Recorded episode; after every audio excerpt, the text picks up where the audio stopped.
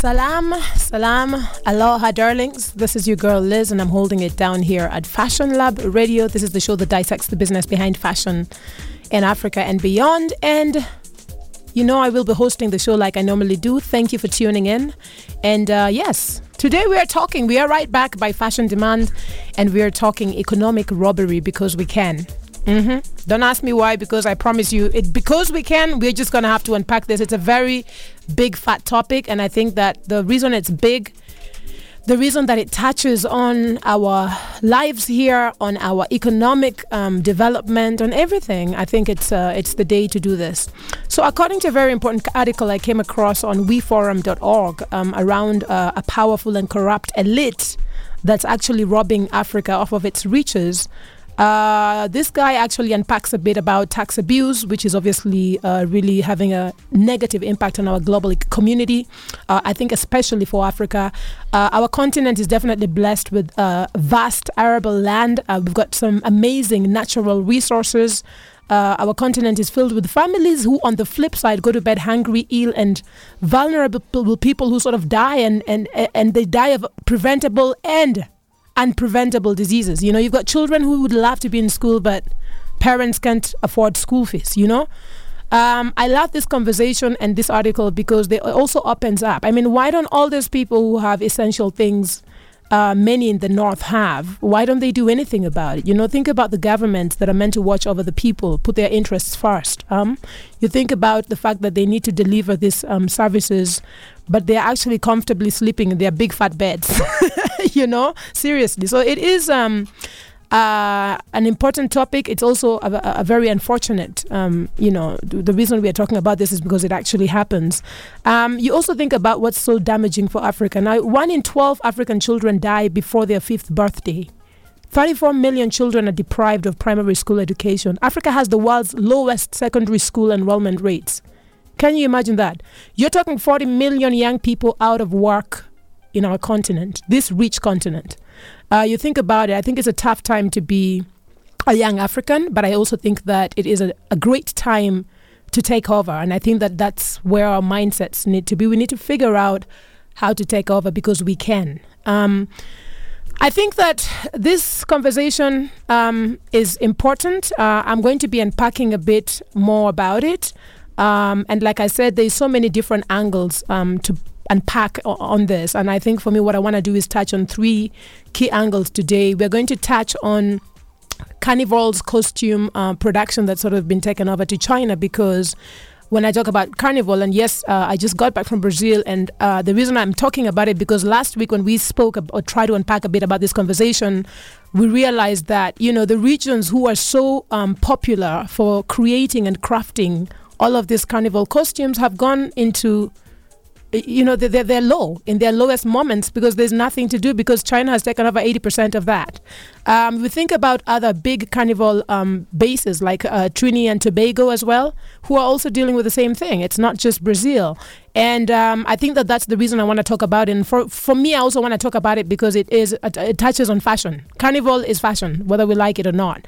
Uh, the second thing I will be touching on and will be unpacking a bit on also is around African clothing, textile, uh, and accessory industry in general and how it's also been taken over. And I remember when I was growing up, like I remember in the 80s um, when I was in Kenya before I left, um, I would see the women. There's something we call kiondo, which is a, a traditional basket that's woven. It's a beautiful traditional basket. You find it every. You would well these days you find it everywhere, but it's not really locally made.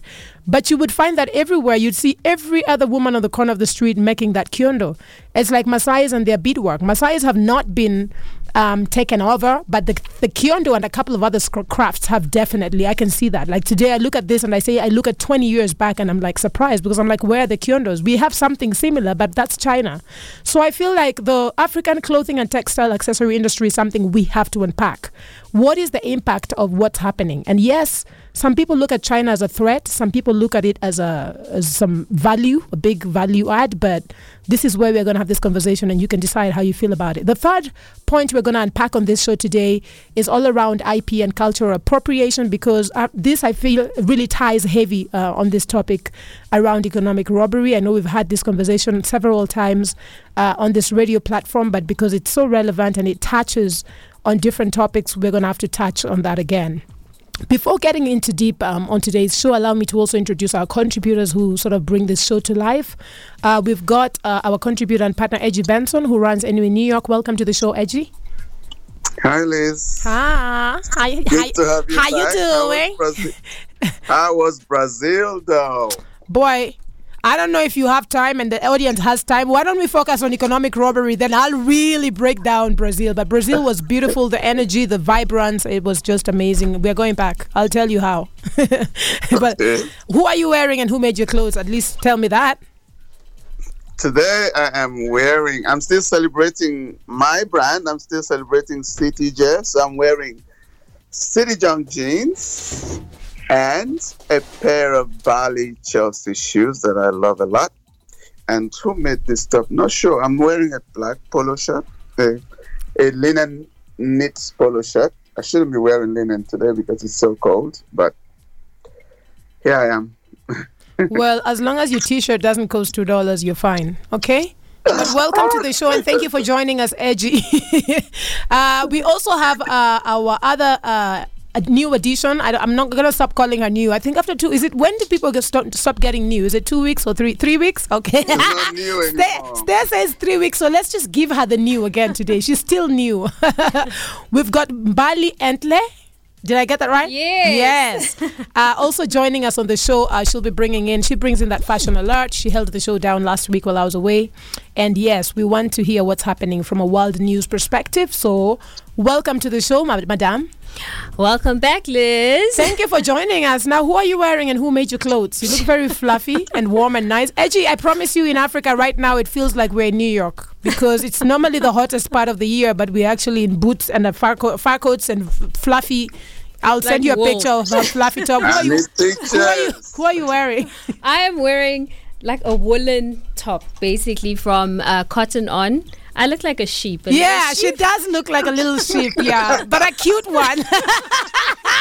A beautiful shirt. a cute one. look like a cute little sheep, and I'm just wearing some um, uh, Sisuburi black jeans. That's all. Yeah. Is anyone gonna ever ask me on this show who I'm wearing? Liz, I was just going to do that, Lee. But you know what? who are you Damn, wearing? Why didn't you? Why didn't you? Why didn't you ask her since you're up close? she looks stunning. Just Oh, by the way. Oh, I'm flattered. Thank Ask- you. I am so Ask flattered. her anyway. Okay, ask me. Liz, who are, are you wearing? All right, today I'm wearing a simple recycled or upcycled jacket. I don't like black jackets, so what I do is when I buy black jackets, I always work on doing some sort of patch work and really bring it to life and vibrance.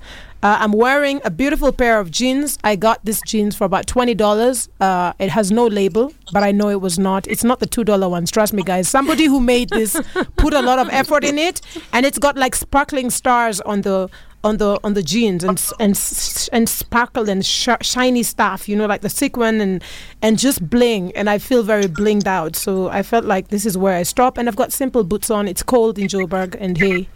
I'm just obeying the weather and, and just being simple and easy. So that's how we hold it down today.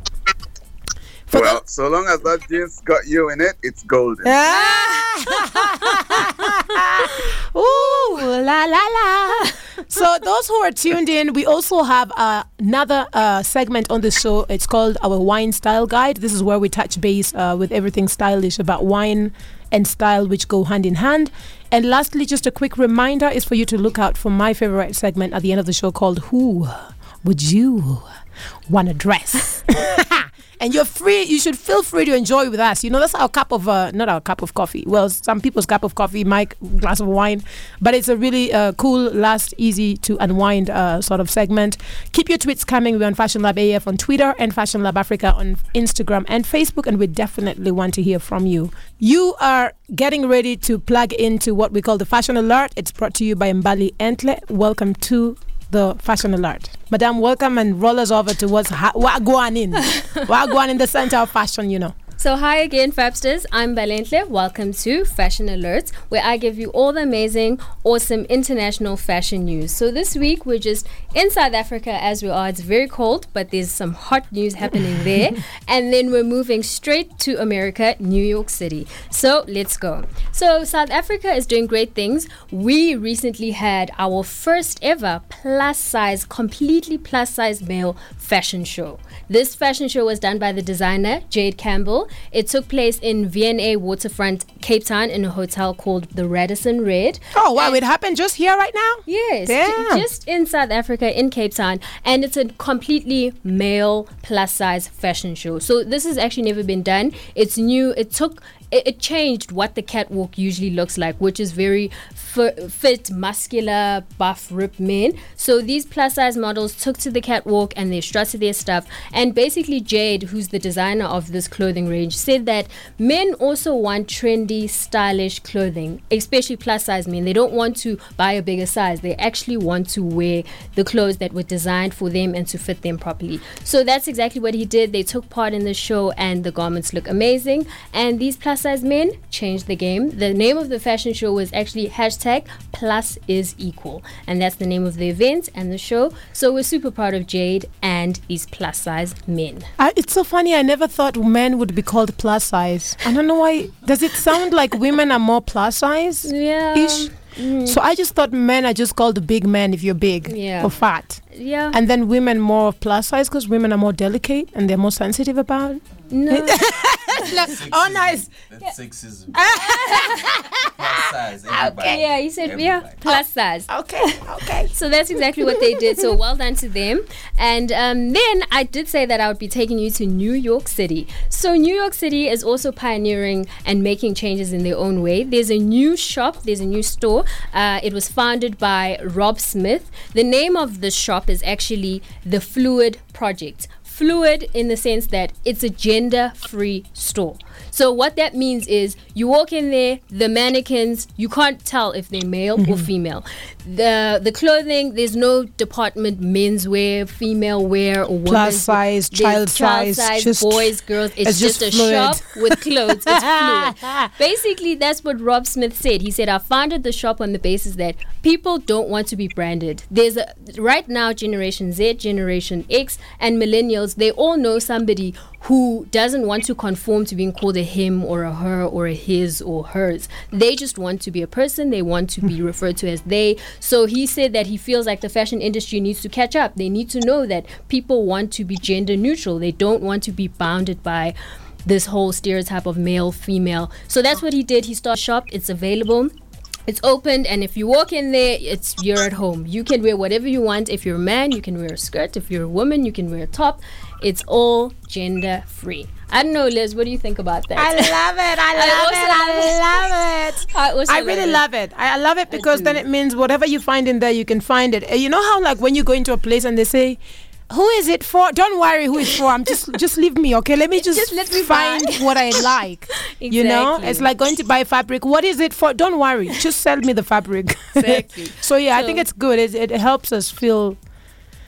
I think it brings out the freedom in us, and like I said when we spoke about um, Brazil fashion last week, and I said it was so liberating because mm. it's not. It's very. There's a lot of um, what do you call it, individuality, and on and that on that self expression um, yeah. sort of note, and people don't wake up thinking, what am I going to wear that will make me feel like me and mm. feel good other than what's trending? exactly. and in my last story, I actually like that when you were telling us what you're wearing, Liz, you did say that your jacket has been recycled, parts of it have Absolutely. been recycled. Mm. That means you're a responsible fashion fashion icon.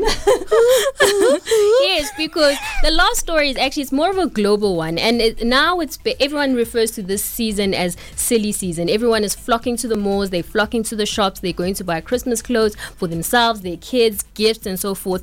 But we need to just take cognizance of the fact that the fashion industry is contributing to the environmental problems that actually exist. So basically, they're just saying that as people who consume fashion, we need to be mindful of those things. Shops like your Zara's, shops like your H&M's that make fast fashion, that make clothes on demand every time you go to the shop there's something new. The chances are you will buy something new but if you're a responsible shopper if you're a responsible person who follows fashion then you should know that um, you, you don't need to buy every time you go. You can recycle clothes. You can um, choose to just go to a thrift shop maybe if that's for you and also just wear your clothes for longer because in the 19 2080s rather, people were buying 12 items of clothes per year. But right now, people are buying mm-hmm. five cl- items of clothes per month, mm-hmm. which means 60 items a year. That's girl, alarming. Can I just add on? Damn, girl, you done schooled them, girl. You done took them to school today. I am mm, preaching child, today. You are not playing. Now, I want to remind you guys, for those who are tuned in, we have a topic around sustainability. And that yes. topic was very important as well because fashion is the sex- second most, oh, Lord. Fashion is the. Excuse oh. my, it's Friday evening in Johannesburg. Excuse me. Fashion is the second most polluting industry yes. in the world, and we have to take responsibility. When um, Mbali is talking about wearing clothes, um, uh, maybe a few more times, I don't even think it's about you your your choice. I think it's about where you bought your clothes and the brand, the quality. Because exactly. if you spend more time consuming fast fashion, and I'm not saying all fast fashion is bad fashion quality wise, but trust me, two three washes is going to the bin. So be careful about. Tune in into that sustainability topic so that we don't take you back there. But that's a very important uh, topic and an important. Um, I think there's a lot of um, uh, it's, a, it's something we need to focus on. A lot of work to be done there. Perfect, Liz. That's exactly what it is. And just to close off, um, that's all that I have for you this week. But to be a responsible shopper, just remember buy quality clothes that you could wear for longer. If you can wear your garment for more than nine months, that means you've already reduced your carbon footprint mm-hmm. by 30%. uh-huh. And you're saving the planet, you're saving the environment, but you're looking hot at the same time. From myself and Valente, thank you so much for this week's Fashion Alert. I'll chat to you next week.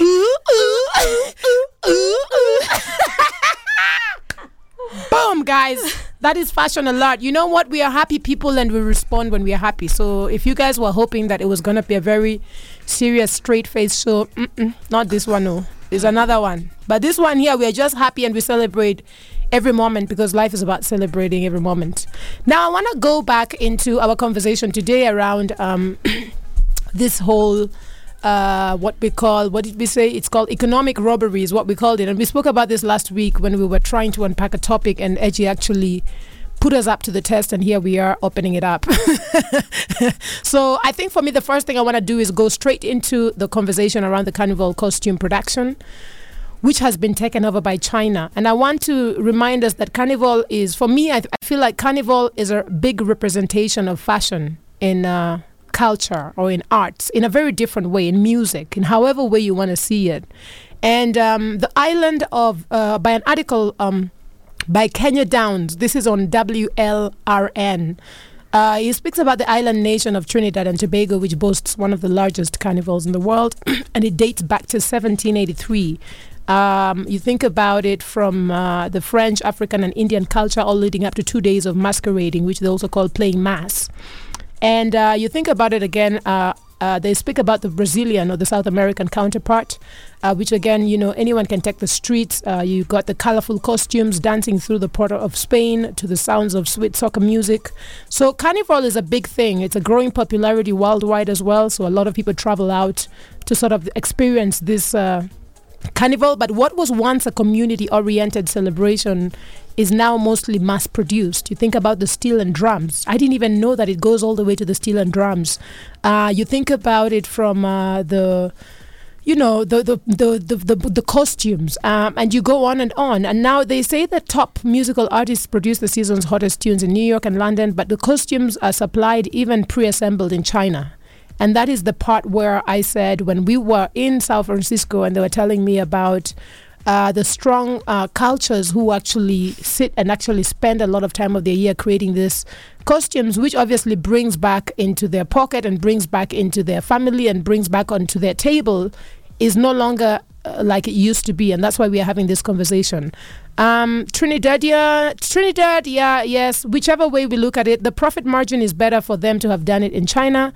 It's mass produced there, then it's brought across without giving any money back. So I want us, uh, Edgy, before moving further, is what is your thought around uh, this? And today we're going to share our echoes um, openly so that um, we can sort of figure out what's going on step by step instead of separating and breaking it off? I think for me, right? For me, I think you know. Remember, a few, a few, a few shows ago, we we're talking about nativism. You know, we're talking about our cultures. We're talking about how we embrace them and how we, you know, just this whole thing, like the story from Brazil. It just shows to us, like how um, this what we will call economic robbery. This may not be the right word for it, but it it's it does it's a clear it's a very clear way to say what it is. You know, where all this our cultures start to die because the things that landmark our cultures, like these traditional skills that we have, traditional things that we do, um, that are passed down for generations, they die because now there's this cheap, easy to make copies that come in and um, the the takeover of what had already been entrenched. And you know, so because of that, we we lose grip of these things. So we lose cultural landmarks because of this. So for me, that's like the most annoying thing. You know, just knowing that, like the the um like in Nigeria, for instance, you know, this fabric that is every that is worn everywhere. You know, that is normally done by Vlisco, and you you you just this you grew up with your mom wearing that, but now it's done in China. You know, it just takes away. I don't know. It's it's it's painful in a sense mm-hmm. because it it covers everything. It covers appropriation. It covers uh, just you know. There's a huge ton of misappropriation involved in it, and then there's just this. For me, like what the thing that pains me the most is that cultures like China, I'm not I'm not really singling out China, but I feel like some cultures they don't have this you know like in Africa, you know, we're religious in a sense, meaning either we tradition we have traditional religions or we go to church, you know. So these religions begin to landmark cultures. You know, they they are like a, a thing that holds cultures together. Some people, some some some some I would say like some people don't have this strong cultural lineages, you know, like this cultural like religions that that that kind of back end their their cultures. So they don't have respect for these cultures when they go places. Like okay, China for instance, they don't have like a really organized religion. I feel like organized religion has a way of holding you onto holding you to something. So when they come to Africa, I'm sorry to say this, but when they come to Africa, they they are not trying to to help us keep anything. They're just essentially replacing everything, you know, and that's what's happening. Like when you go to Brazil and with all of this, even the drums coming out of China. I mean, it's like, but our it's not i can't blame the chinese for that i mean nobody's going to take something from you i don't yeah but i don't think we are i don't think we are blaming them edgy mm. i think for me the conversation is how do we take over back meaning that we have to be strong as an economy to be strong as an economy, you have to position yourself in a place where you can say, enough, we have stopped, but we can handle it now. So I'm not saying China is just doing what we can't do, unfortunately, or what we're not doing. No, you're totally you're totally right about that, you know? You're totally right. It's just we have to understand that these little things when they die, our cultures die, you know? And when our cultures die, so what what is it that is special about us when we don't have our cultures? What are we going to build our economies around? You know, there's these special skills that we have, something we can sell to someone else that that is uniquely ours. And when that dies, then what are we going to sell to them? You know, we're just going to recreate something that is probably theirs instead of ours, or ours in some kind of bastardized way. that doesn't have any originality and doesn't help us because we're not creating new skills anymore. We're not adding people to that skill pool because that that skill is already dying. Yeah, know? but we understand that it's dying because when you get it for a quarter of the price from China, then what happens? What we are doing is we're not making our leaders are not making the right decisions. Some of these treaties, people, some of these treaties our governments are signing are shocking. Because yes, I feel like you know I, we will share a report shortly uh, as we move on. But I feel like the the dis, the the conversation here is we all acknowledge and can see what's happening, but how do we change it? How do we change it, and how do we do we take back? We have to take It's back so- because our skills, uh, our our skills, uh, uh, our craftsmanship, our workmanship is unquestionable. It's not going anywhere. This is stuff that has been embedded in the cultures. It's not going anywhere. My only thing is, how do we have children sleeping hungry in this continent in a community that is so strong when it comes to whatever it is we are talking about, whether it means the Maasais and their beadwork or whatever, whether it's the baskets, the kiondos, whatever it is. How do we have that? And how does the government allow that? And how does the government or the leaders sign crazy treaties that allow? I don't know. That's the. I mean, basically, right? basically, what we have, what we do, the cultures that we have, the traditions that we have, are creating huge industries in different countries. In China, for instance, you know, there's a whole industry just for beading, for making African beads, a whole industry just for making African fabrics, a whole industry for just supplying Africa, right? And some of these things are, and it's funny, like the cotton is coming out of Africa to China and then come back to us as a finished product. So it's it's it's it's it's, it's shameful in a sense. I think Yes. it's all on the government um, to to reorientate our resou- our priorities in a, in a way that focuses on growing local, just supporting local industry. You know, I know for fashion, people, fashion sometimes I feel like for our, for our governments, fashion is an afterthought. You know, like the, but it's such a powerful industry. It cannot be an afterthought. And I want us to maybe. I just want us to roll over to fashion, clothing, and textile because that's also it's still connected to this and everything. But I want us to roll over to that because when I moved here in 2011, I remember that I was doing the amount of bags and beading. I had like the beaders that were working on my staff were like literally, I couldn't get enough of beaders. Today I don't have. I have one or two beaders I outsource once in a while because what has happened is I had a strong market for my beaded, my beaded products. But then what happened again is slowly uh, these products, amazing looking beaded, beaded products, started um, infiltrating the market here. And they were coming from China. And guess what? At a quarter or a tenth of my price. So, what do you think about that? That means that I get into production mode, I produce, and at the end of the season, I'm stuck with stock. I have so much stock, it's overwhelming. And not because it's not bad. People will still look at it, but they're like, "Mm, I can't. And if they can get 10 pieces for what I'm selling them at one, which is based on my labor costs here, because I'm not producing in China, I'm producing with the local women here.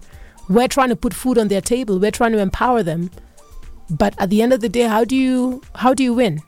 And when I stop calling them, and ten other leasers and a thousand other leasers stop calling them, what are they supposed to do? And then on the flip side, let me actually open this further. The people that I have, I have beaters who now work um, at the China malls. They work for, I will not tell you how much because we're going to cry and I don't want this to be a crying show, okay? So if I tell you what they're working for behind the shop, for the Chinese, you're going to cry. Because guess what? It's either that or what? What are they going to do? Seriously, what are they going to do? They want to eat, they've got children, they've got families. What are they going to do?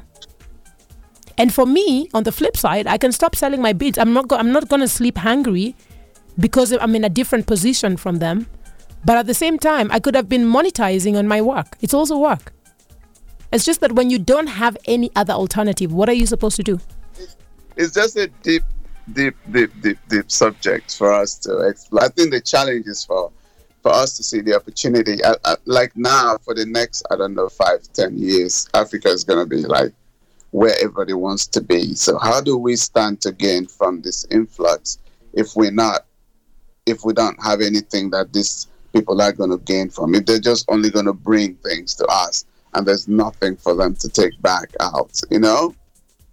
So, um, yeah, uh, Dr. Krewe, uh, again on this article around uh, the carnival and costumes and the whole thing and how China has taken over, is also um, talking about this operation. He says it's a year round operation, and it's true. I've heard that these people can start making costumes for one carnival, and obviously, we know carnival what happens once a year, but it can keep them busy for the whole year because it happens anyway and people need costumes. But he's speaking about the fact that, you know, this whole operation supplying costume prototypes for carnivals around the world, everything has changed. They used to have this thing called the mas camp where workers were assembling by hand some of the most detailed, intricate costumes, not only for Trini Carnival, but Miami, New York, Toronto as well. Now look. So he says there's no creativity in it. They've put together from a copy of what's been in existence from such an intricate personal level to now mass market you can buy here. He even says, How much skill can you put in a panty and a bra? like, seriously. So, I think for me, uh, guys, for those who are tuned in, we want to hear from you. Um, I think it's not about what what's happening is one thing. What needs to happen to change that is another thing. That's the conversation that we need to have with the big with the big boys and the big girls who can be able to influence that. We are talking economic robbery economic robbery, guys, because we ha- we have to. So if you're tuned in and you're catching us right now, we haven't gone too far, uh, but here we are. We are joined by Edgy Benson with his echoes from New York and a bit of everywhere else today. We've also got Mbali Entle in the house. Um, she brings up that report or that fashion news, but she's in the house with us and I'm here holding it down. Now, I want us to, I just want us, I wanted to remind us the impact of Chinese textile imports on employment and value added, um, sort of in the manufacturing sector of South African's economy, is something that we have to unpack a bit. I've got an article or sort of report by Lumengo Bonga Bonga and Mduduzi Biyase. Now, China has been one of the world's fastest growing economy with its real annual gross demo- domestic product averaging 10% during the period of 1979 to 2013, and then reaching a historical high of 15.2% in eight, 1984. Now, this rapid growth is mostly attributed to sort of rising foreign trade and investment with the rest of the world, um, as well as free market reforms pursued by the Chinese government um, since 1979. I have to say, I have to give it up to the Chinese government, though, guys. Like seriously, on the other note, because damn, they're like, hi, if you're taking ching chong chung cham chim ching and cheng cheng, then we're gonna give you this. So you have to take ching chong cheng, and then you have to take their families too, and take all their business too, and put it there. And please do not charge them any taxes. Thank you very much. Bye bye. Edgy. Edgy. Am I gonna create war here with your our other potential I, partners, or? But I'm just telling the truth. no, no. To be honest with you, to be honest with you, like I think I, I wish that we could we could borrow a, a, a, a something from at least sent, even a sentence from their book. Me too. yeah. Guys, it's so true. The phenomenal rise of the Chinese economy has brought mixed reactions, like you can see in the studio here, in the countries around the world. some see some see China as an opportunity, uh, others look at it as a threat. Now, one of the things they have to say, it's not just Africa. You know, look at uh, a number of policymakers in the U.S. Uh, they sort of see the surge of U.S. U.S. imports from China as a threat to various um, U.S. economic sectors. So you think about manufacturing, um, they also think about it from uh, China's low cost labor that has sort of contributed to the rise of its manufacturing sector. Um, which is, is is a threat. I mean, people are losing jobs. they actually, the U.S. is blaming them for losses of jobs in the U.S. due to relocation of many U.S. industries and plants to China. Um, I think that um, I know that today it feels like it's the topic is called highlight on China. It's not highlight on China, but unfortunately or fortunately, China has a lot to do with it. Um, do you want us to open up a bit on this? Uh, do you want to share your insights? And like I said, I'm not making jokes about it, but the truth of the matter is they know what they're doing. Their deals are very hard, but how it impacts the us who are not making the right decisions or who are not having the right or the stronger. We need stronger leaders who can put themselves down and negotiate harder while sort of keeping in mind that they care about their people and they care about the development um, here. What's your two cents on this, Edgy? So for me, right, I feel like you know how like I, I take it. I, I kind of draw an analogy from like here in the U.S. Like you have the left that wants health for people, and you have the right that wants health for the insurance companies. You know, so the right doesn't really care. Like they stick to it. I want the insurance companies to do better than you physically. Mm. Okay. And the left says, I wish we could do as good as the insurance companies. So I feel like why beg for your position to be seen? Like the West, the left here always begs for, for their position to be seen. The right just takes a position. So I feel like African countries, yes, the Chinese have shown us what, what to do and they've been really unabashed about it. Like they have not been soft about it. They've taken positions that are really for the good of their own people. So if African leaders can do the same, because as individuals, it's going to be so difficult. Whatever you do, the government will just sweep the, the rug from under your feet by signing some kind of deal, you know? So if if the governments can take a position to say, look, in the next 10 years, everybody's coming to Africa anyway, whether they like it or not. Mm-hmm. It's the only unsaturated market for anything in the world mm-hmm. anyone is selling. So, how do my people gain from this? You know, what am I willing to pay for what they're bringing? And what am I willing to ask for what they're taking? Mm. You know, mm. I think that if we can do this, as a, if even one government takes a position, like like if you look at Rwanda right now, like if you look at that country, like everything they they care about the environment, they care mm. about water, they care about all these little things, mm. and that's just one little government taking a position. So you can see that it works when African leaders take a position, you know. So I think that's where it is. Like if we're going to save our cultures, save the skills that built us to where we are, um, built our traditions around these skills then we're going to have to take positions that really, really are focused on our people. Like, what is going to be good for me, you know? Yes. Yeah, as a people. Yeah, I think that we um, we need we do need um, I don't know if people are drinking too much wine. What are these officials doing? This I don't know if they're drinking no. wine or they're smoking cigars and they get tired. I feel they like okay, this is my thing. Or they right? just don't think. Do they just stop thinking? No, no, no. I don't think so. I think I think we just always bargain from a weaker position, meaning like That's yes, really bad. The Unfortunately, the, the other guys are bringing technology, right? They're bringing this, they're bringing that, but we don't. We forget that we actually bringing. We actually have the stuff they need. We have this huge market, and we have the resources. Like without what comes out of Congo, for instance, you can have cell phones. You know Mm-hmm. So that's something we have. But of course, the Chinese have gone in there. I'm, I'm, I do not know how many of those mines are owned by the Chinese, but that's a deal that the government signed, you know? And there's, so, and there's nothing we can do about it. We're just I mean, citizens. We, we're just trying to claw back, and then the next government says, "Oh, we've just got hoodwinked. We're going to try to claw back." But at that point, the damage is done. So, I think it's all. I, we're not i mean it's just the beginning of the of the inflow. So i think we're still at a very good position but we have to be be very deliberate about this position that we're taking so that if not it's going to be so difficult for us you know? It's going to be so difficult for us. Like i mean we we are ready though. I mean africa is going to be huge but huge for who though For the Chinese who are sitting here with their families. The like, Listen. Are we surrendering this hugeness to someone else or for ourselves? So I think that's where I know this is a very difficult subject. Yes, to, it is. Mm-hmm.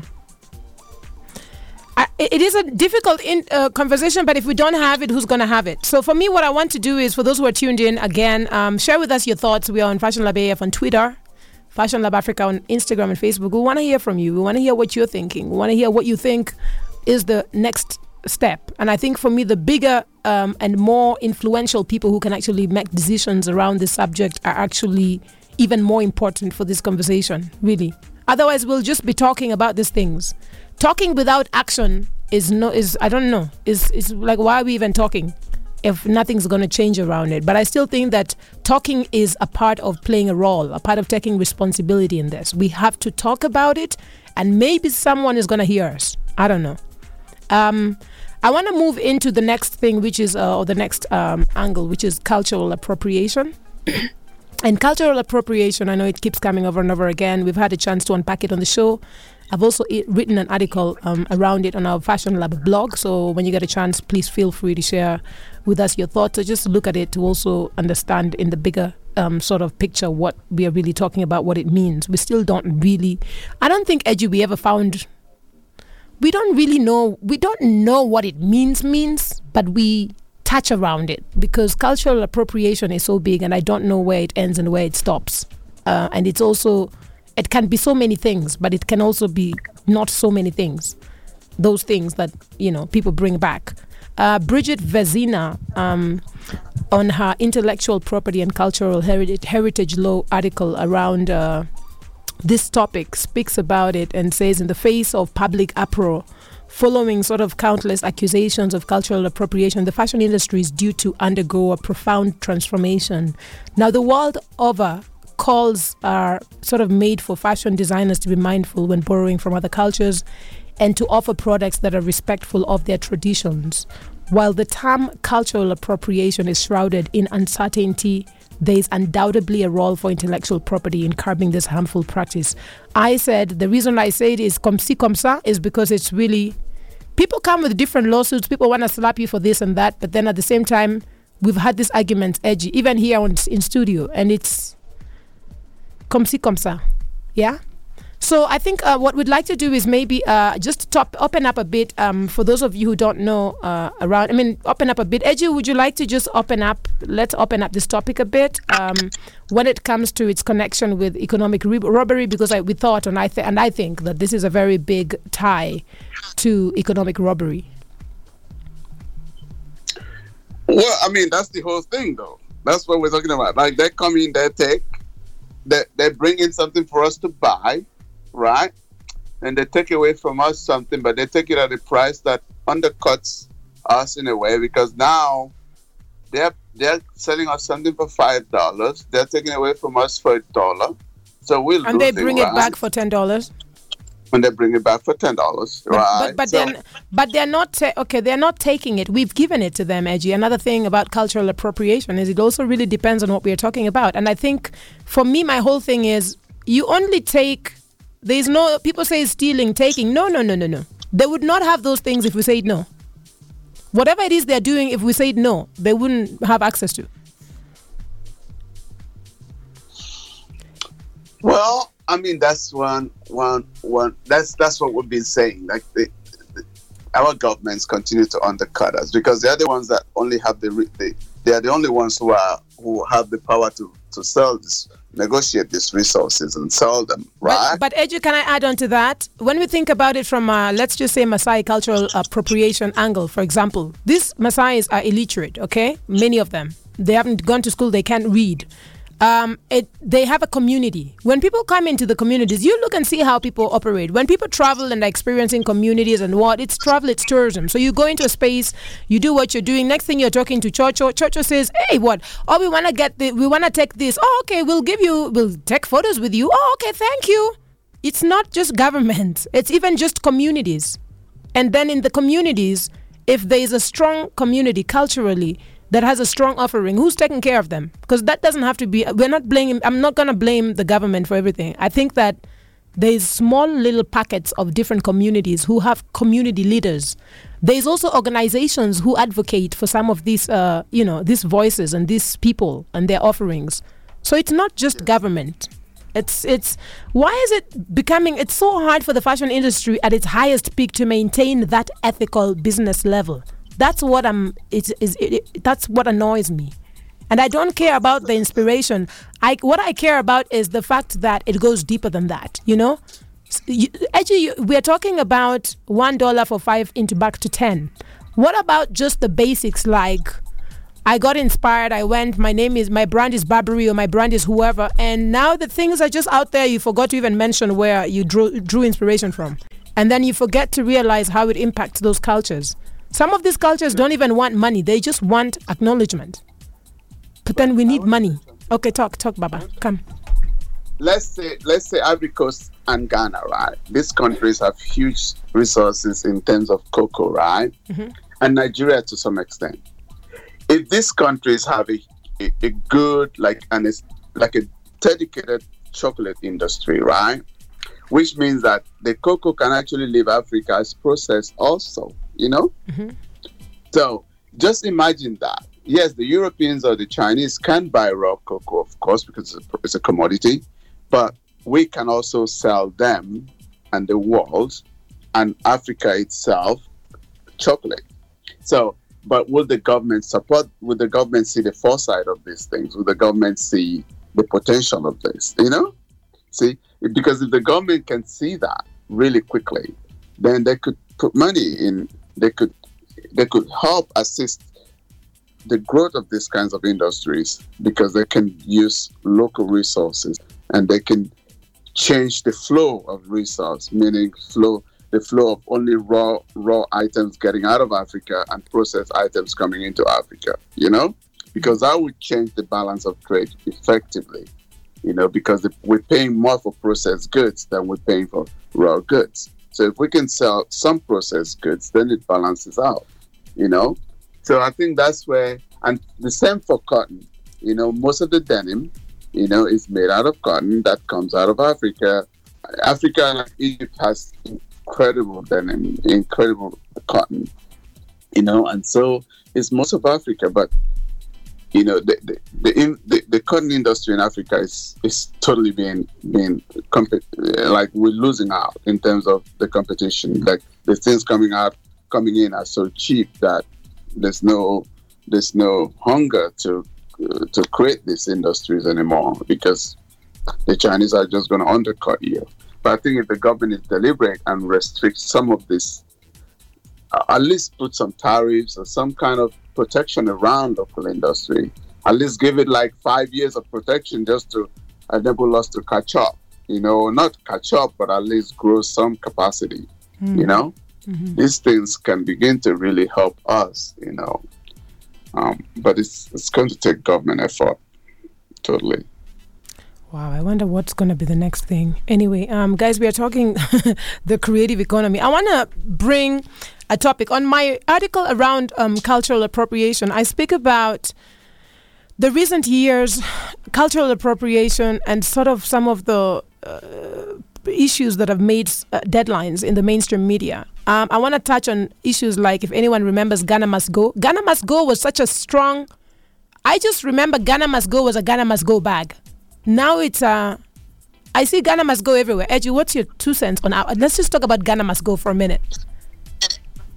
Well, I because mean, Ghana went. I mean, it went.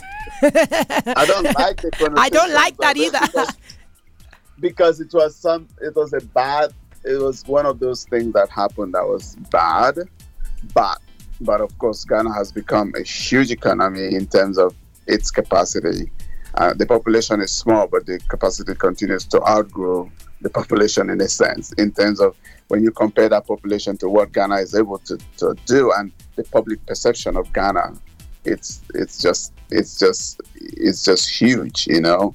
So uh, from that point, I think you know. Uh, Ghana is actually Ghana and Rwanda. I think show show us like, especially on the west side of Africa, like what what is possible when governments can negotiate better. Like last week or so, two weeks ago, Alibaba and, and a team of like just huge Chinese industrialists were with the president of Ghana. I mean, you you and his speech to them, mm-hmm. you could see that they, you know, he commanded so much respect. Just his his his his clarity in terms of what he wants, you know. So if African leaders can take a posture, like a strong posture, they actually can negotiate fantastic deals for the continent, you know? So from that point, I think economic robbery, it's it's all in our hands. Like we can allow it, we can stem it. it. Mm-hmm. Yeah, we can fight it, we can negotiate it, you know? Yeah. But do you find but it so? And, and it's so sad below, like as I said, like I said, I grew up knowing Ghana must go for years. And anytime I saw anything that looked like that, because I never saw anything else that looked like that except those specific bags, I thought, oh my God, this is so cool. Now you have the whole thing, uh, you know, going back and forth there. You've got the that whole thing. I don't know how the lawsuit went with the versus the Gu- Gucci. Uh, it was Gucci, yeah. It was Gucci. That was Gucci, right? It's Gucci. Yeah, um, probably, I, I, I don't was- remember who it was. it was Gucci. Yeah. yeah.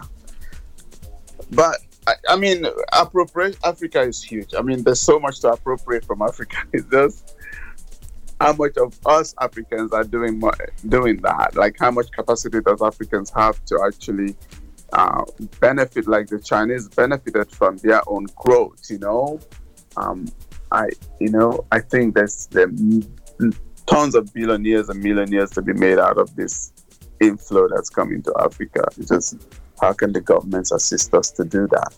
We remember. Let's also talk about Masai versus Louis Vuitton. That was also a very big deal. Yes. Yes, I know. Again, Uh, yeah. Go ahead. No, no, no. I'm, I'm just saying. I'm just echoing what you're saying. Like you know, this this is such a huge. Um, I mean, there's so much to be done, but I just hope the African governments are up to the task. You know. All right, guys. Um, we don't have to go through everything, but I just remember those those were those were some keys. Stella McCartney versus Ankara was also a very big one for me because Ankara, me suddenly I was walking in the high street in London and I'm looking through the window. I'm like, halas, huh? And I'm thinking I'll see Obubu Babuja, and I see Stella McCartney. I'm like, okay, fine, we can share. You know, sharing is caring, but um, that was also a big one. Uh, I don't know which direction it went or whatever it is. All I know is that some of the prints that have been put to question, like the wax print, have sort of long been associated with Africa in the minds of many people, you know? So people look at Ankara and they're like, yeah. However, we also have to remember from the flip side, Ankara, formerly known as Dutch wax print by African Dutch uh, company Vlisco, was introduced into West Africa by Dutch traders in the mid 1800s, and by the 1900s, Africa took it over. So again, when we start fighting about something, uh, for those who are tuned in, when you want to get out, pull out your placards and make noise while some people are smiling to the bank because they were just in your backyard getting your cotton while you're making noise with your placards, just remember that the history goes way, way deeper. Um, you know, when you think about uh, the African, well, we now call it African print, but it was called the Dutch wax print, and it's true. So I think also what we need to do is research and understand your stories right before you get out with your whips and your and your noise making skills. And then let's focus on um, i think it's great to observe but i think it's more it's better to spend more time trying to figure out how to elevate ourselves you know at the end of the day. We spend too much time making noise. I know it sounds confusing to many of you. I know maybe that's why you guys are quiet in the house too today but maybe you're not ready for this but let's pay attention so that accusations of cultural appropriation or improper representation spring up in the right way so that we are not because we are so quick hey in this continent of ours you can just say she took the red hat. Yeah she took it. She took the red hat. And we just take it to like it just trends on twitter. And guess what? She didn't even take the red hat. She took the blue one. Halas anyway there's power in going back to research um, so i think that's what i'm also trying to encourage um, our people who are listening to do. Nuno Gama of Maison Nuno Gama says cultural appropriation to compromise all of t- all types of acts that do not dignify the culture of the people and withdraw its meaning and dignity. So it's sort of considered uh, offensive. So I think that we also have to think about edgy when it comes to, for me, the trademarks, the copyrights, and there's something else we touched on uh, around cultural appropriation is how do you protect it? Because it's there and it will be exploited. There's patent, there's copyright, there's trademarks. I think one of the things you guys need to do, and maybe we should bring back Mr. Duak uh, another time to open up on this conversation because it's the little things. It's not little, but it looks little. The things we're not paying attention to to protect ourselves. The cultural IP is a big thing, and how to protect your cultural IP is another thing. So instead of making noise about it and sitting and being vexed on the corner, how about your trademark? Do you have it? As you're tuned in, how many of you have trademarked your what you call so precious? How many? Copyright? I know you'll tell me it's expensive, but listen, let's go out, let's run the streets, let's do what we need to do. Do not rob the banks, please, but do what you need to do because that is so important. Take a loan. Seriously, protect your, cu- you you've got to protect your cultural IP. Otherwise, you have nothing to talk about. You can sit down today and say, uh, Edgy Benson uh, shoe shoe line. If you don't, if you didn't, if you didn't trademark it or you didn't copyright it, something happens to it. It's not even yours. It's yours in, in, in, in your mind, and it is true that you're working on it and you've built it, but it can be taken away from you in a minute. So we need to be business savvy, and I think we need to pay attention to that. And I'm learning every day as well. I'm in the school of, of, of, of, life, and we are learning. Sometimes it's painful, sometimes you catch it before it hits you hard. Two cents on that, Edgy? Edgy's very quiet. Actually, for me, I don't. uh, For me- I don't mind that. To be honest with you, like I don't mind that we have that we are doing enough things out there that people are stealing them a little bit. Right now, there's, there's just so much- Edgy? No, you did not. Yes. No.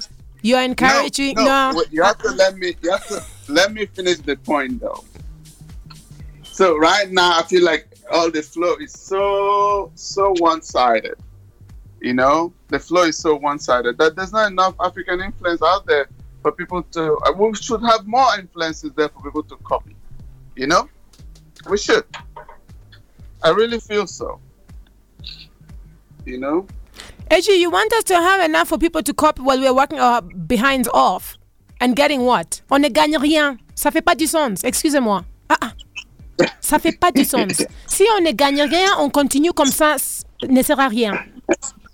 Co- for what? I know I'm not. I know on this side, on that topic, I'm not saying the right things.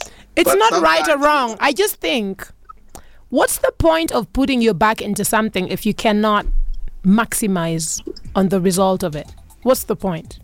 What's the point of baking a cake and then it falls on the street and you and Edgy says, "It's okay, go, on, Liz. It dropped, but it was you baked it, you know. But even though it dropped into, but you, but yeah, you baked it at least. Go bake another one. What if I don't have money to bake another one? Economic empowerment, Baba. We need an eco- economic empowerment topic 101. So what I'm saying is this, right? Are you there? Yes, we are here. Okay. yes. What I'm saying is, I don't mind if Africa has that much, so much influence that it's hard not to copy us.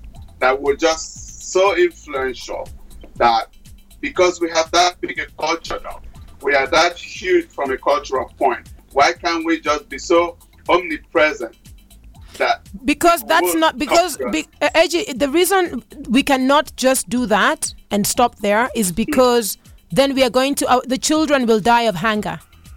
And the auntie will not be able to have money Oh, I- to put on the table. I get that point. Yeah, so, so the point. auntie cannot be working. We have to change our mindset. There's no working without, there's no, you know how we say there's no romance without finance? Uh-huh. There's no working without, it's called, my pastor calls it certificates of excellence.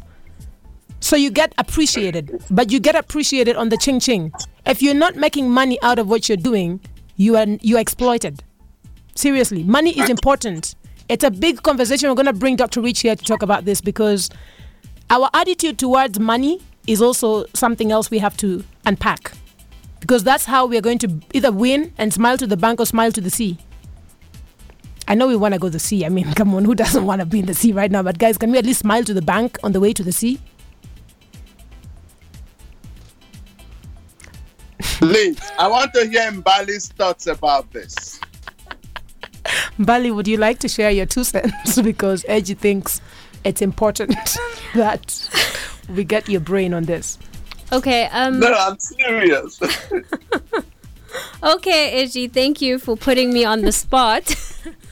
yeah, I, I do think um, that we're actually sitting on our resources and our ideas, and that's why other people are able to steal them from right under our nose and They remember they don't steal them; we give it to them. Okay, as listeners, we give it.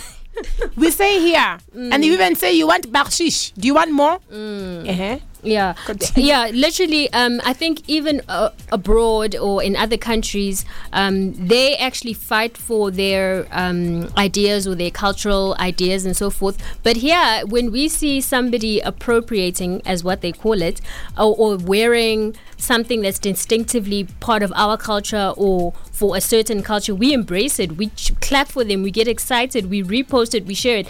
That's exactly what Liz is saying. Is in a way we give it to them, and then when when it starts making money and it starts Turning get, around. get- turning around and getting revenue, and then all of a sudden we want to say, "Oh, they stole it," but the whole time we were cheering them on at the beginning because we did not did not see that okay there's actually money to be made here. Let's let's register a copyright. Let's make it ours. Let's legalize it. Let's make sure that if somebody tries to take it it's trademarked you know. So I, I do think that we're very laxed and relaxed in that respect. And then when the light bulb goes off it's probably too late.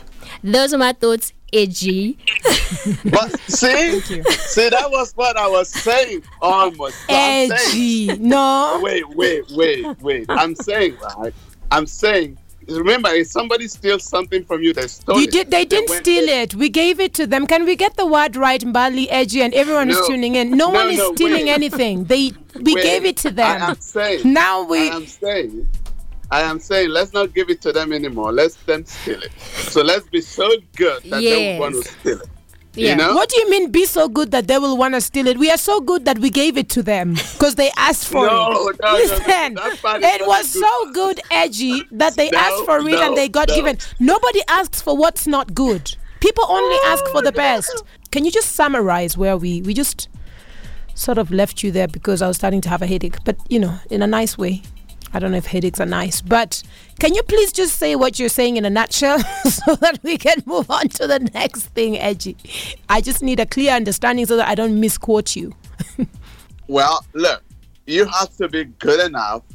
It, it wouldn't hurt to be so good that people want to copy you.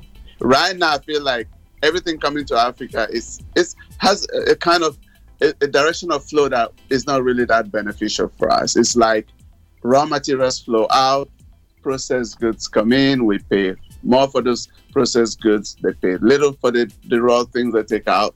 So I'm saying if if our governments can help us build capacity where we can do a lot of things, produce the most amazing clothes, get get manufacturing positioned in Africa where designers don't have to look so far to find good manufacturing, have develop have investments in developing cotton to to fabrics where we're not having to look out to of course we'll always look for China. It's a free trade. We're in a free trade world. But we have to be at least good enough that we're sending something out that we is good that people can copy it. Right now, what are people are people going to copy like a cocoa seed? You know, But is that copying of the cocoa seed gonna pay John's bill? of course, I think so. How? Of course. Edgy, that's the part that I need you to open no, up more. no, I'm saying that. I'm saying that we're not. We don't want them to copy the cocoa seed. We want them to copy the cotton cloth. We, I mean, the, the chocolate we made from the cocoa seed. And you then know? after they copy it, Edgy, what I'm asking is. John hmm. getting paid? Is John is John feeling comfortable financially because of the cocoa and every product that has come out of it? Because Well- China copied it. Because feeling good about one thing is one thing. I'm, the bottom line, Edgy, No, I- is who, is John getting I paid? I get the point about who, but John is selling those those is selling to two people, of which two maybe another two people are copying him, right? Okay, because you can't really rule out copying. But what I'm saying is that even in, with John able to sell two chocolates to two guys in, in, in, in New York, for instance, it changes the flow a little bit. It it does affect the dynamic of that trade relationship. Two chocolates. that we have. Edgy, two chocolates, really? No, I'm, I'm, I'm Okay. just, this is hypothetical. I'm not Alright. saying two chocolates. Okay. Come back. And I don't know, like,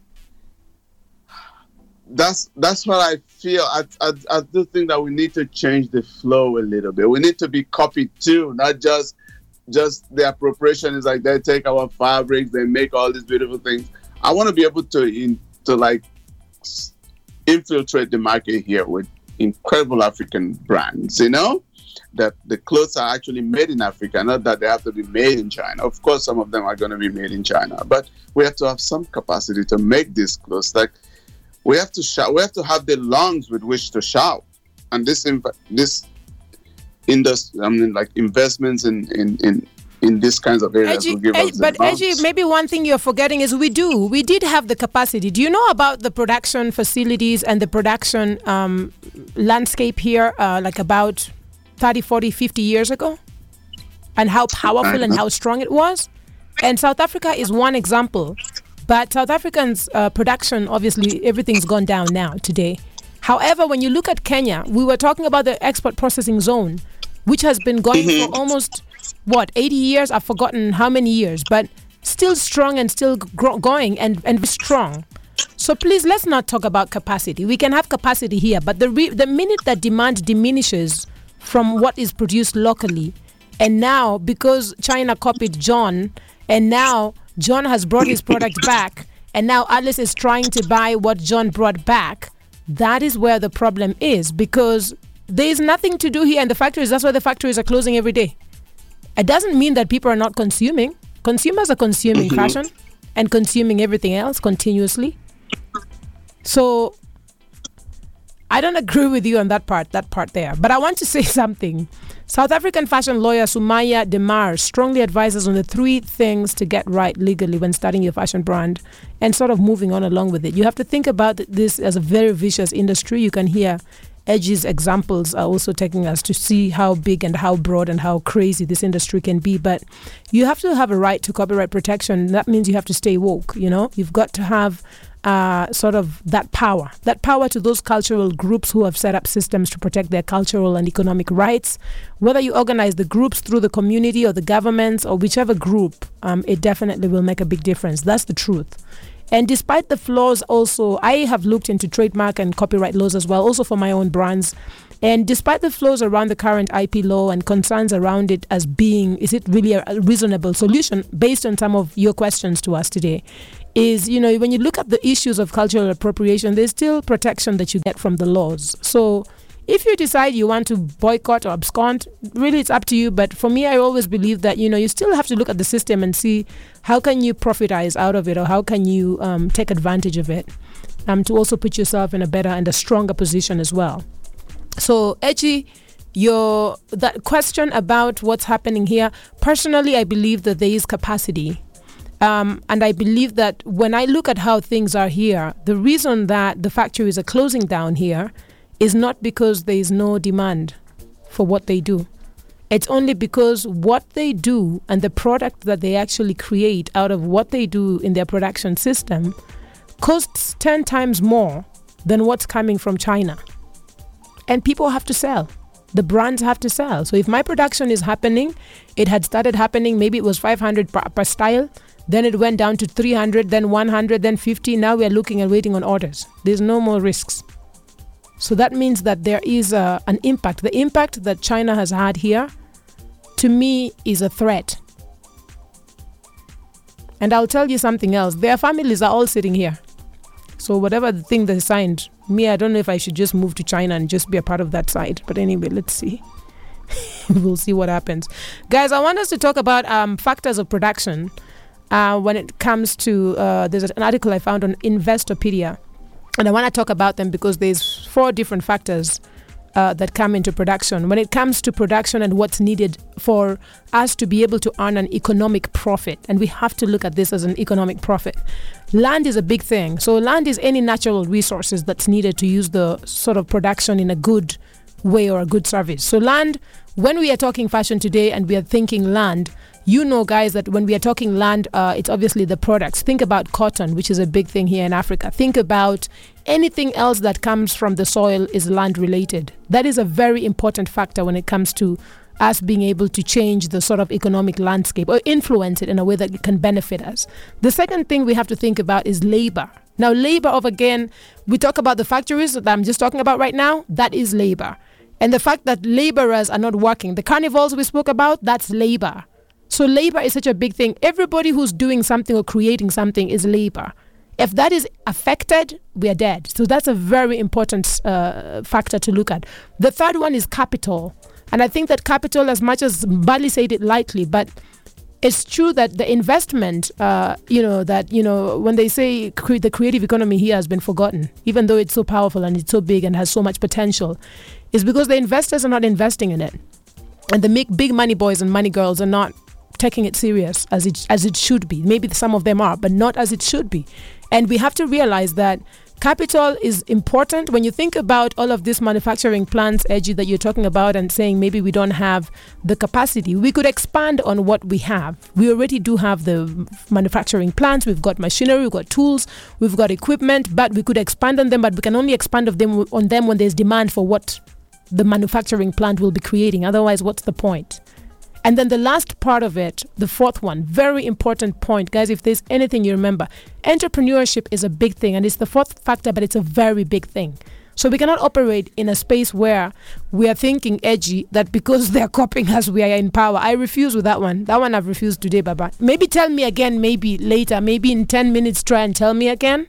But for now, I feel like if we operate with the mindset of entrepreneurship, um, which includes visionaries, innovators behind the whole production system, includes just the idea of how to make business sense out of everything we do in a more, in a stronger way, then we definitely have very little to lose. I think that that's to me. I think that that's so. The reason I'm sharing this with you guys, yes, is yes, we are talking um, economic robbery, but also we have to focus on what the key things are here. There's some things that just cannot be compromised. If we pay attention to the land, the labor, the capital, and the entrepreneurship, then we are moving seven times closer. If we had a very strong um, entrepreneurship sort of um, uh, directive in this continent, we'd be very far. I don't think we have it.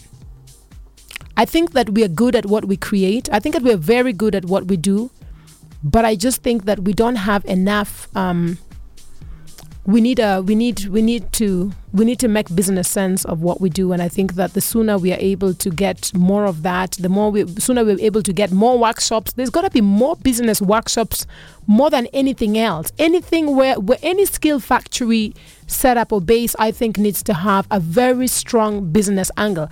Anyone who wants to give entrep- uh, fashion designers money please can we focus on st- the str- strengthening the part of the business angle to it where you actually make sure that whether it's a prerequisite where if you're coming into our program we'll fund you for this but you have to go through this program that's i think is a strong way actually share your thoughts with us based on this key key four points Can I? Okay. I can you can you hear me? yes we can thank you Okay. So here's my. I think you raised one important point of all the points that Only raised. one, All AG? of them are. all of them are important, but there's one point that is super important because I can relate to that point. So, labor, right? Africa has a lot of labor. The reason I moved my factory from New York to Shanghai was labor, right? Because there's not enough, uh, there's not a big enough pool, uh, skill pool here for sewing and all the related skills that you need. And there's not enough, and like there's just not enough, not enough people do do what I want. And also the cost of doing that is a lot because of not enough supply, right? So in Africa, we have abundant supply of labor. What it needs is skill. So the biggest thing we need is to be able to attract like a fact like a, a manufacturing base, meaning get outsiders to come in who are look the Chinese could have done well by setting up factories in Africa, but they don't do that because it diminishes their factory work in China. So we need companies that can come in that would build factories in Africa. And because those factories would require skill, they would train the skills that they need. But but actually, there's already factories and skills. We just need to re re. But, we but don't not, need them not to enough. Not enough because I can't co- I can't go to Africa right now with a job for certain companies because there there's not enough base to pass the the requirements that are needed to, sh- to ship the goods out here. So question question is- question for you. Sorry. Does it? Hmm. Do you think that it might be better to start creating an appetite for demand before we re? It, and, and we're not building we are not building we are expanding what already exists because there is the infrastructure around production is there. It's just that well like i said when they're closing down they're closing down because of lack of business. So maybe before i agree with you and i like your point but i'm thinking before focusing on expanding on the existing infrastructure which already exists how about figuring out how to start creating a demand? Because who are we going to feed? Who are, what, are we going to feed into these factories before understanding and creating that dem- recreating that demand that has been lost? It, it's all about risk and, and and private business private enterprise knows how to take risks. So if you can build the right the right ecosystem for manufacturing in say you take one place say you take ghana for instance you set up a factory in ghana that passes certain requirements. Yes it's going to be expensive initially the demand will not meet what you the capacity that you have but with every single order you do, that's one more person that knows about this capacity that you have. Eventually, eventually, you will you will get to a point where enough people know. Remember, everything going from Africa to the U.S., for instance, is duty free. That is a huge thing they can't enjoy No, with not everything. No. Everything it like it is clothing related.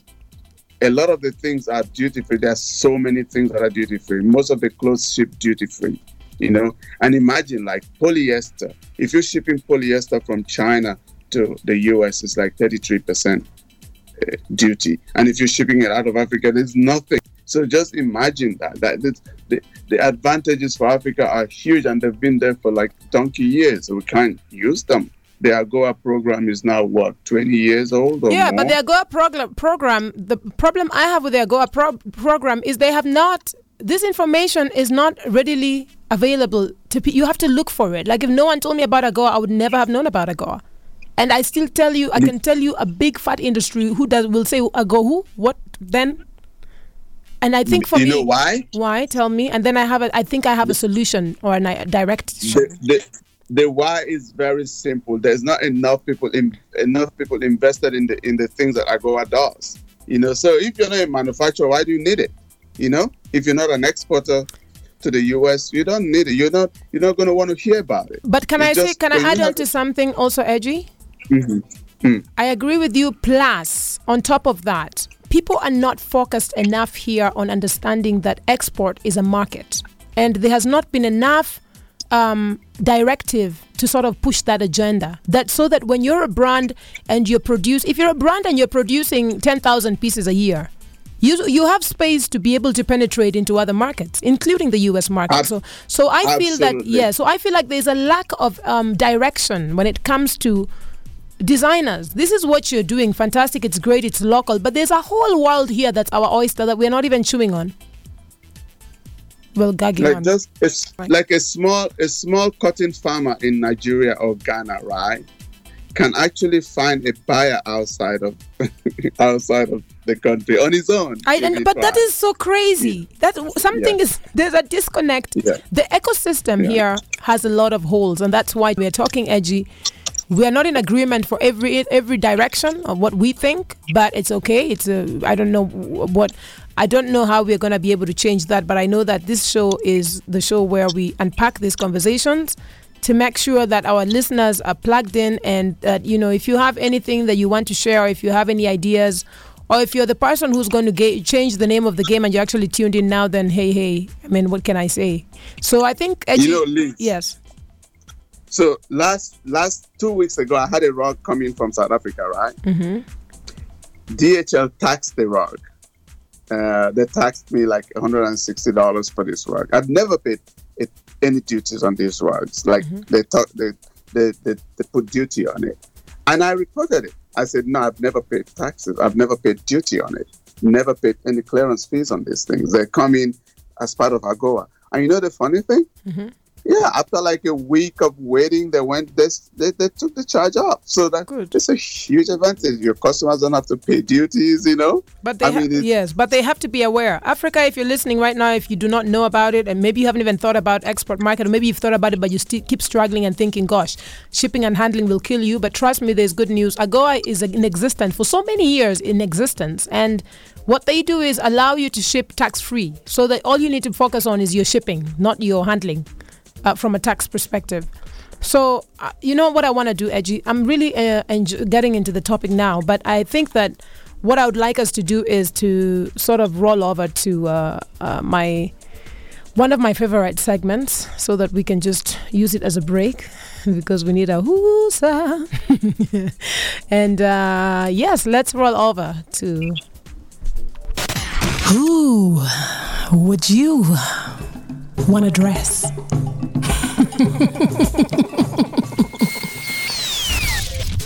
Well, we're not rolling over to who would you want to dress, guys. We're rolling over to who would you want to dress last, because that's the last segment. But the one I want to roll over to right now is it's time for your wine style guide. Brought to you by Liz Ogumbo Wines. Don't you guys love, you guys love that little truc? anyway, today's wine style guide. Ah, I was very proud of you guys last week, but we are here again. Mbali, you've been very quiet. We're going to start with you. What is your wine style guide today? Okay, my wine style guide for today is um, as we say, the festive season is coming up. So when you visit someone or you are invited to dinner or any sort of occasion, bring over with you a bottle of wine and be a good visitor to your host. And when you hand it over to them, you can let them know that this is for their cellar or this is for their collection. It's so weird when people bring wine and then they keep looking around to see are we drinking it? Are we drinking it? No, you we're not drinking it. Yes. We are depositing it into the home of the person. Okay. Yes. Yeah. So your your host has probably cooked you some nice food or some meals, and they've paired the wines accordingly. Your wine is for their next event. So that's hey. my guide for this week. Oh, ding ling ling. ding ling. Actually, we're rolling over to you. What's your wine style guide today? So my wine style guide today, actually, I, I had a curiosity and I needed Liz to answer it for me um, as a wine, as somebody learning it, I wanted to know what's what what does it mean when they say full. I mean, I read it when it says full-blooded, um, full-bodied wine, mm-hmm. but I mm-hmm. wanted to ask Liz how does that because I wouldn't know if I tasted it. How does that taste? What is full bodied it tastes? It tastes like me, edgy, generally. So a full body. you got me at that one. I know, I got you. I got your attention. Now that we can talk yeah. about it. So a full-bodied yeah. wine is just that it's um, it's intense. It is uh, it's bold. It's got big fat personality. It's got big characters, characteristics. It's um, it's daring. So like seriously, like I said, it reminds me of me truly. Um, and it's big it's big. It will sit. You take a sip of it. It sits big on your palate. So generally, I'll give you an example of full-bodied red wines. Is like a Cab Sauv. A Cab Cabernet Sauvignon is very full. Uh, a Malbec is also considered full-bodied. Uh, there are a couple of blends if they are uh, predominantly Cab Sauv and then with a couple of Shiraz and maybe Merlot or whatever other uh, variety could also still be categorized as full-bodied.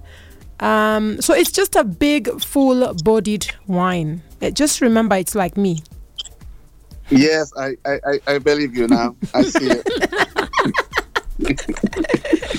okay, guys. Well, today, um, thanks, Edgy. We are we're loving the, uh, the fact that you're stepping up to this these days, and you don't say, "Oh, please exclude me. I don't drink." Well, I love that you're now coming in bolder, and we're gonna encourage you to keep doing that. Um, today, my wine style guide is around uh, something that happened at the restaurant last night. So I went to the restaurant because there's load shedding. Hmm. You know, you even go to restaurants here, whether you feel like going or not, you're going because you're hungry, because you're hungry. And when I got to the restaurant, a uh, very high end restaurant in Hyde Park, I was surprised to see that when I ordered a wine, a glass of the Meyfort uh, 2015, the wine came and they the wine glass had a mark on it. You know the you know those you, those things happen when you go to a cheap little corner where they're like, let's just mark the things and they mark the glasses. Why would a five star restaurant mark their glass to know which level to pour it because Liz is asking for wine? Are you serious, guys? If you're a five star restaurant or like anything like that, please could you just let your wine sommelier know where to pour the wine. I mean, he needs to know. You have to have a spirit of discernment, even if it's one inch higher. So what? It's your own fault. But do you really mark the glasses like we're in McDonald's? Even McDonald's, I don't think they mark their cups. But anyway, today my wine style guide is please, if you're sitting, setting up and you've set up a five star restaurant, please, even four star, even three, please, even two, do not mark your glasses. It's annoying. Just pour the damn wine. I mean, figure it out. Anyway, that's my wine style guide for today. Yeah. I want to move over to the Fashion Lab top three, if that's okay. it's the Fashion Lab top three coming, and we're gonna get a Fashion Lab top three because we are three in the house. Everybody is pulling out a Fashion Lab top three. We're gonna start with you, Edgy. What's your Fashion Lab top three for today? I think the top three things for me today is just so important, like this economic robbery. Although we call it economic robbery, Mm-hmm. Because it's easy to understand the pain of it.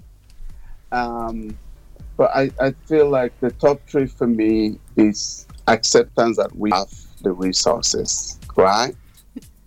And a desire. Another one would be the desire to. You're giving us one. us. We are three, Edgy. Why are you trying to do Yeah. three? Okay, give us One, three, if and we then have the resources. Two, let's sell what. Edgy. We have. needed one from you. Oh, okay, that's it. Okay, tell us your Let's- three, but we are we are we are gonna do five then. But it's normally called the Fashion No, I Lab top told, three, I told you you're one. I told you one, right? which is what resources. Yes. But we have the re- well, I think resources. we have, we have to accept that we have the resources. Okay, Mbali, what's your Yeah. Fashion Lab top th- top three today? Mine is um okay, it's also based on edges, except that we have the resources, but use our resources for our own benefit before somebody else does. Boom, Perfect. I love it. I love that. Perfect I compliment, love Bali. it. I love it. Um, our top three today, I feel so caught up with it between a few things. Um, I think our top three today would be um, a focus on entrepreneurship. For every single thing, whether you sell tomatoes or you sell uh, clothes or you sell, I don't care what it is, but economic empowerment through entrepreneurship whatever you do before you get into business, when you open up a business account, they say, listen, we're doing a one hour masterclass. That's the only way we're going to elevate ourselves and emancipate ourselves from economic slavery. no, seriously. Yeah. And, and I think I'll stop there because we said three. Uh, guys, for those who are tuned in, this is Fashion Lab, and uh, we've been talking economic robbery. Uh, we've got different insights on the show. Um, brought in her two cents, which is strong, and some really good insights. Edgy, thank you for your insights as well. Um, very important. But I think that if we don't do anything for ourselves, if we don't do this for ourselves, no one's going to do it for us. So that's the mentality and that's the attitude we need to have.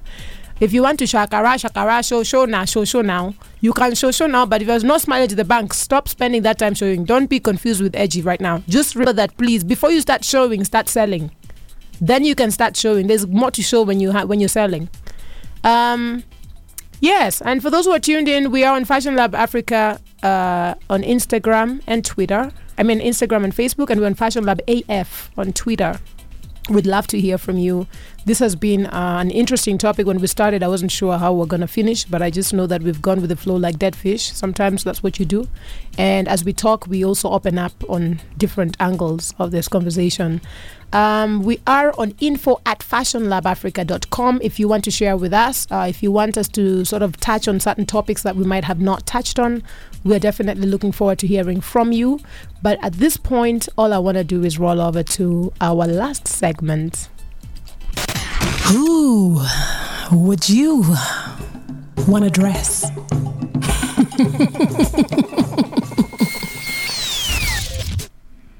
Who would you want to dress? Um, Bali, we start with you today.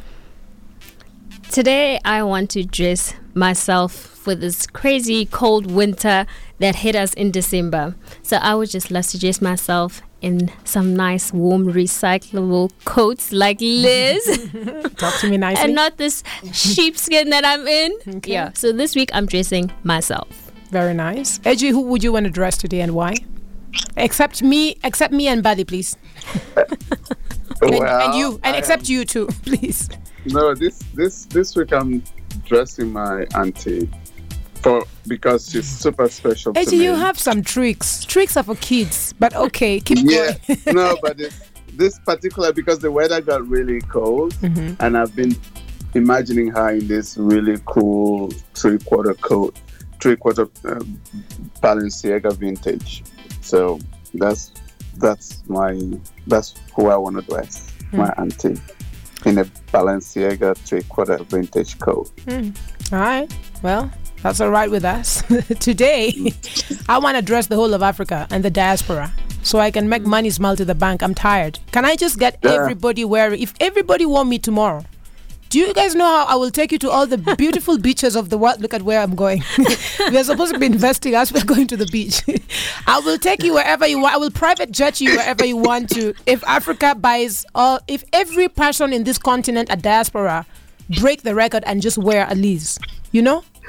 I will be so economically empowered. I'll be buying the country. I'll be buying the estates, and we're gonna revolutionize. And we're gonna buy, or uh, we're gonna what do you call it? Expand on our um, sort of um, uh, manufacturing plants and everything uh, because Edgy said so. And I'm just going to handle all that. And this is just gonna be a fashion revolution. I want to be a part of a revolution. I don't want to just sell clothes. I want a revolution. And go to the game. beach. Yeah. And go to the beach too. I mean, beg, I beg, I beg. Just go just a bit, just for nice dips in warm beaches. But hey, this is Liz holding it down here at Fashion Lab. And uh, for those of you who are tuned in, uh, it's really been great. Any parting shots from our house today or from our lab? From our lab, Mm-hmm. parting shots for me. Let's grow capacity in Africa. Let's sell some things out of Africa. Mm-hmm. Tell that to the big boys too. But, Yes. Mbali, what's your parting shot today? I think uh, my parting shots are for the powers that be to prioritize the fashion industry. I mean, it's a big ask, it's a big dream, but the fashion industry is very big, it's very powerful, and it shouldn't be an afterthought. We need to actually prioritize it, especially here in Africa with all the resources that we have. Very nice. This is a $15 billion industry in the continent right now, guys. And if we did something about it, mm, I agree with you, Mbali. I think for me, all I want to say is, um, you know, we are beautiful, we are whole, we are complete as a nation, as a diaspora, as Africa. We lack nothing. So I think we need to act on that and act like that. And, And the people said, Amen. guys, it is peace and love and big hugs from the studio here. And um, for everything else, we're on fashionlabafrica.com. If you cut the show now, you've missed it. Be, you have missed the whole thing now. Just wait for the podcast. We are finished. Bisu, bisu.